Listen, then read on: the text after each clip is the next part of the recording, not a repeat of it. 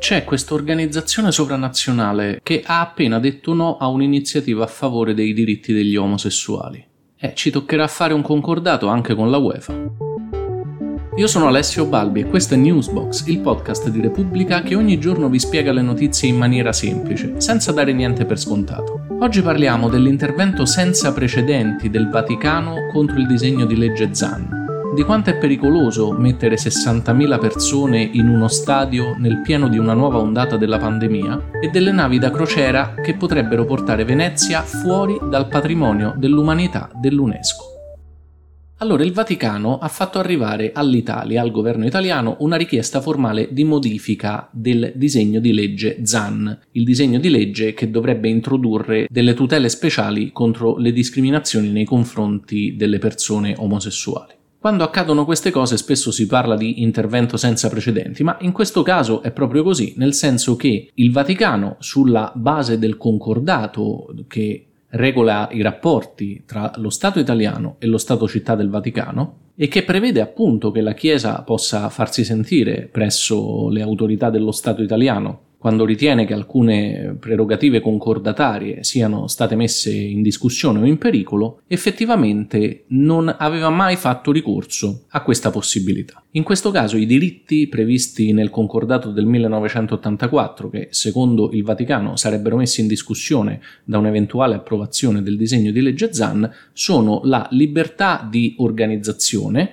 delle associazioni e delle comunità cattoliche in Italia e la loro libertà di manifestare il proprio pensiero. Allora, intanto ripassiamo brevemente cosa prevederebbe il disegno di legge ZAN, che sembrava essere arrivato a un passo dall'approvazione dopo un iter infinito tra Camera e Senato e le rispettive commissioni, e che adesso con questo intervento vaticano potrebbe ritornare in alto mare. Comunque, di fatto il disegno di legge ZAN prevede di ampliare gli articoli del codice penale che puniscono la propaganda o l'istigazione all'odio, aggiungendo ai motivi già previsti, che sono quelli razziali e religiosi, anche quelli basati su sesso, genere, orientamento sessuale e identità di genere. Ognuno di questi aspetti e la combinazione di questi aspetti riguarda un ventaglio di casi molto esteso, ma insomma solo per fare alcuni esempi, il disegno di legge ZAN prevede una protezione speciale quando l'istigazione all'odio o la violenza vera e propria si rivolgono per esempio nei confronti di donne o di omosessuali o di persone trans, per il semplice fatto che siano appunto donne, omosessuali o trans.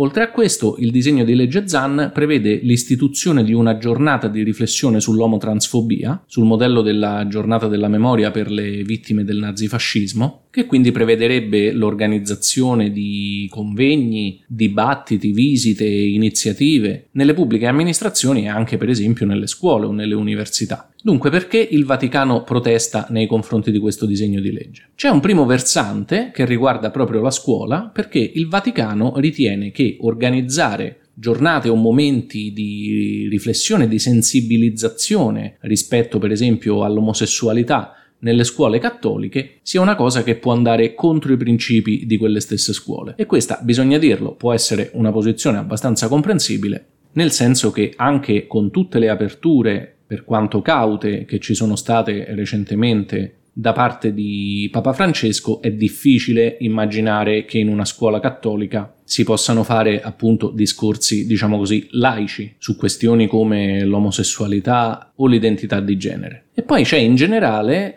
dal punto di vista del Vaticano, il discorso della libertà di manifestazione del pensiero. Le gerarchie ecclesiastiche dicono sostanzialmente nessun odio nei confronti delle persone omosessuali, ma noi vogliamo essere liberi di continuare a dire che l'omosessualità è un orientamento che non ci piace, che il percorso di transizione da un sesso all'altro è una pratica da non incentivare e se possibile da orientare in maniera differente e così via. A questo proposito però bisogna osservare che proprio per evitare questo tipo di problemi il disegno di legge ZAN fa una distinzione tra istigazione e propaganda, prevede che i motivi basati su sesso, genere, orientamento sessuale e identità di genere siano puniti quando si parla di istigazione, cioè del rischio concreto di tradurre le parole in un comportamento violento, ma non quando si parla di propaganda, quindi della semplice, diciamo così, divulgazione di idee. Allora perché questo intervento così deciso del Vaticano se effettivamente il disegno di legge Zan non obbligherebbe le scuole cattoliche in nessun modo a promuovere le tematiche LGBT e soprattutto non impedirebbe ai cattolici di esprimere la loro opinione su questi temi.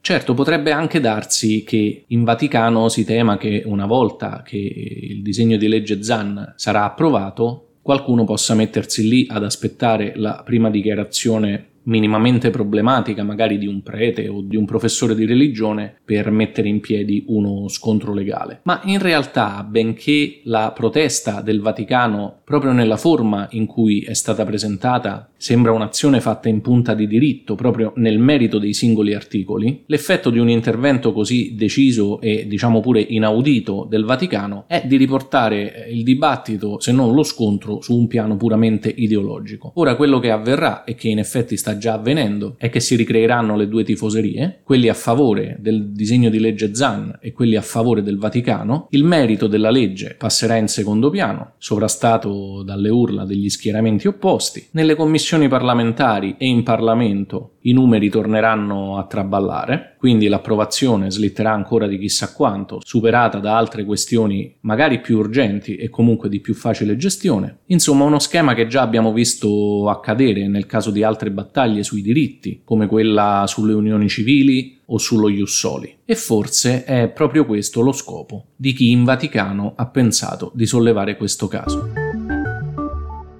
Il dibattito sui diritti LGBT è arrivato anche agli europei di calcio, di cui continuiamo a parlare qui su Newsbox, nonostante all'inizio del campionato vi avessi promesso che ne avremmo parlato poco e niente, ma insomma domani, mercoledì 23, a Monaco di Baviera, la nazionale di casa, la Germania, affronterà l'Ungheria ed era stato deciso che in quell'occasione il bellissimo stadio di Monaco, l'Allianz Arena, si sarebbe illuminato con i colori della bandiera arcobaleno. Questo effetto molto scenografico era stato pensato non solo come diciamo una generica dimostrazione di vicinanza ai diritti della comunità LGBT in questo che è il mese del Pride, cioè appunto dell'orgoglio LGBT, ma anche come un messaggio diretto all'Ungheria, dove è stata da pochissimo approvata una legge che appunto è tutto il contrario della legge Zan, perché praticamente impedisce di eh, parlare di omosessualità, di cambio di sesso e di qualunque altra tematica correlata ai minori di 18 anni. E fa anche di peggio perché praticamente essendo una legge che è stata presentata come una legge contro la pedofilia,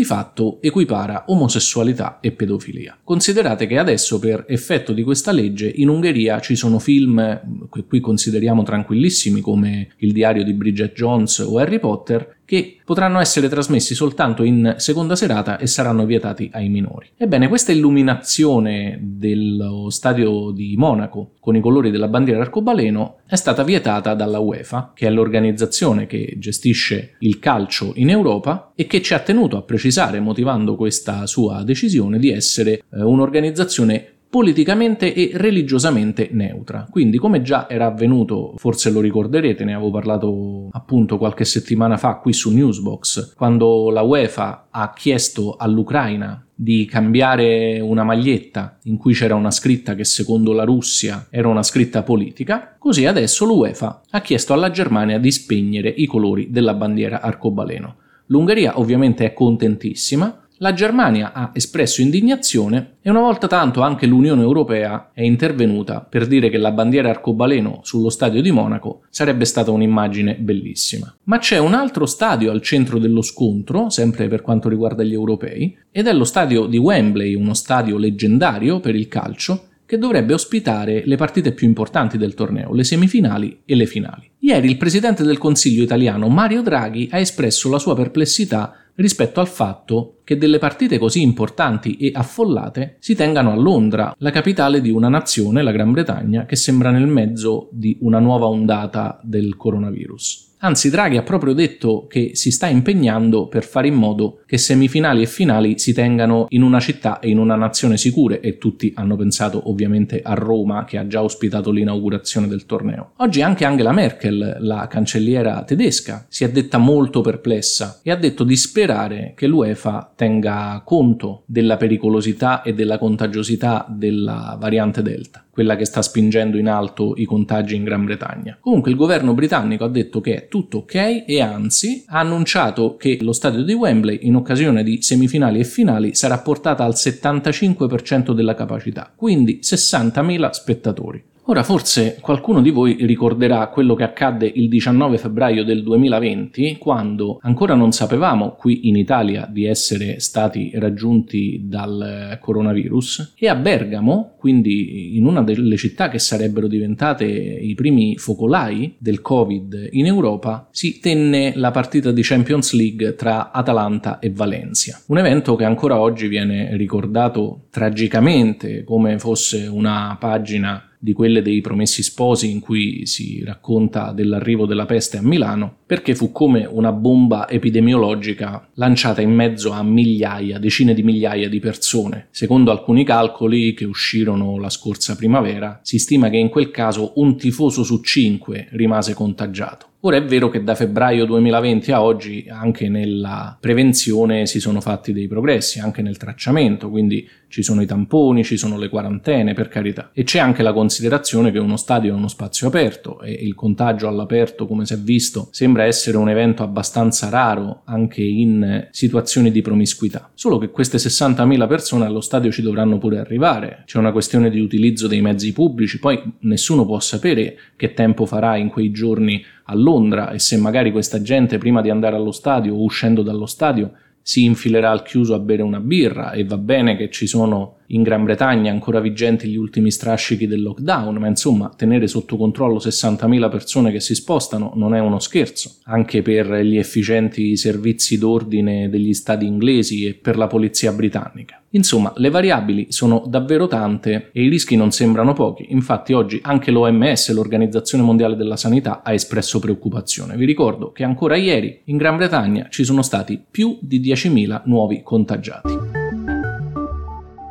In Italia invece oggi i nuovi casi sono stati 853, ancora sotto i 1000, quindi continua per fortuna ad allentarsi la pandemia con tutta una serie di effetti benefici e benedetti, ma anche con qualche piccolo o grande effetto collaterale. Il 5 giugno, dopo 17 mesi, una nave da crociera è tornata nel canale della Giudecca, nella laguna di Venezia. Questo era un tema che avevamo dimenticato, quello delle grandi navi che minacciano l'equilibrio delicatissimo della laguna di Venezia. Il blocco del turismo legato al Covid aveva messo in pausa questo tema, che adesso rischia di riproporsi eh, completamente irrisolto perché nonostante tanti stop teorici non si è mai trovata un'alternativa per queste navi, che quindi continuano a transitare per la gioia dei croceristi e anche dei portuali che lavorano nella zona, ma con grande preoccupazione dei veneziani e in generale di tutti quelli che amano Venezia. Adesso però c'è un elemento in più perché l'UNESCO, che è l'agenzia delle Nazioni Unite che si occupa di educazione, scienza e cultura, minaccia concretamente nella prossima assemblea che si terrà tra il 16 e il 31 luglio di inserire Venezia nella lista nera. Questa lista nera sarebbe un elenco dei siti patrimonio dell'umanità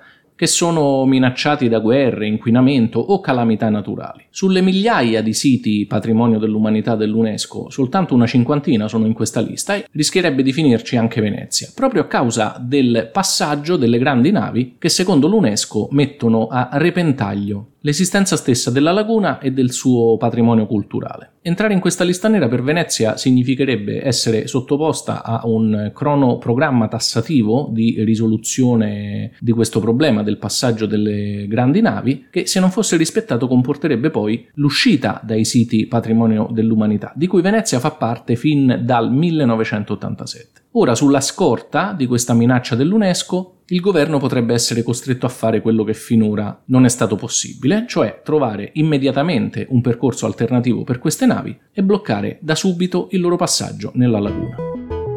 Sono le 19.05 di martedì 22 giugno 2021. Prima di andare ricordate di premere il pulsante Segui, così troverete sempre la puntata più recente del podcast nella vostra app. Newsbox esce tutte le sere, dal lunedì al venerdì, è pronto a cena e ottimo anche a colazione. Se avete Alexa potete aggiungere la skill al vostro sommario quotidiano. Per essere avvisati appena esce un nuovo episodio iscrivetevi al canale Telegram t.me slash newsbox e se avete domande cercatemi su Instagram, sono Alessio Balbi. Ciao e a domani!